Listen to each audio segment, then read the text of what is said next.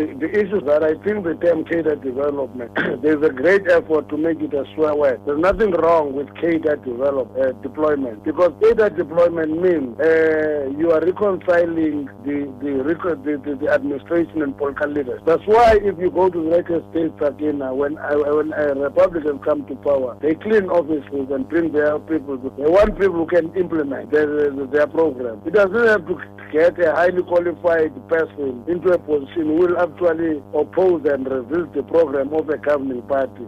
I totally agree with you. I totally agree with you, so, Mr. Mantashe. Anyone so who understands politics will concur with you. But yes, the question... All, all, all we're emphasizing is that uh, in deploying cadres, it is not going to be political connection that is determining the deployment. It should be competence.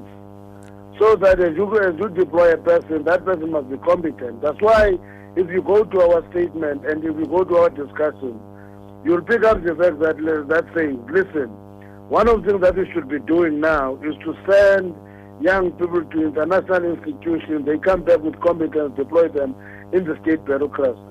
Because it, it is not going to improve on its own. We must intervene mm. decisively if the state is going to be capable. And I think, uh, Mr. Mantashe, what I was getting at here, the kernel of the matter is yes, you have identified it. Yes, you are correct in what you are saying. But when will it uh, start, uh, this uh, deployment of competent people into positions? Because as you yourself acknowledge, uh, very often there is the sentiment that someone somewhere said that uh, another person needs to be appointed into a position. And that is part of the problem at local government level, especially. Sakina, I, I, wish people were doing comparative studies and see the improvement in terms of deployment of committed people at local government and in all other spheres of government. Uh, you will see that we've been making progress all the time. We've started to discussing about this two years ago. We've been implementing it. All we are saying is that there are still gaps where we think that we will find municipal managers who are not qualified, who are messing up in local government. But you'll find also uh, situations where a great number of municipal managers. There's a great improvement in terms of who are municipal managers, where we deployed competent financial people in many municipalities. That's why even when we talk of the billing system in that statement, we say in some municipalities the billing system is a disaster.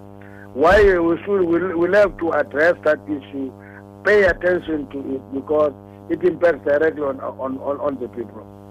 And just before I let you run, Mr. Mantashe, obviously the uh, protracted uh, platinum belt strike, five months in already. But um, you have uh, spoken about foreign nationals who are talking for AMCU. Who are these foreign nationals? No, no. What we are talking about, uh, Sakina, is that strange behavior in, in bargaining can spoil the party. That's what we are saying. You know, when I was a, tra- a trade unionist, we were trained by an institution in Salt River, Cape Town called the Labor Research Services, LRS.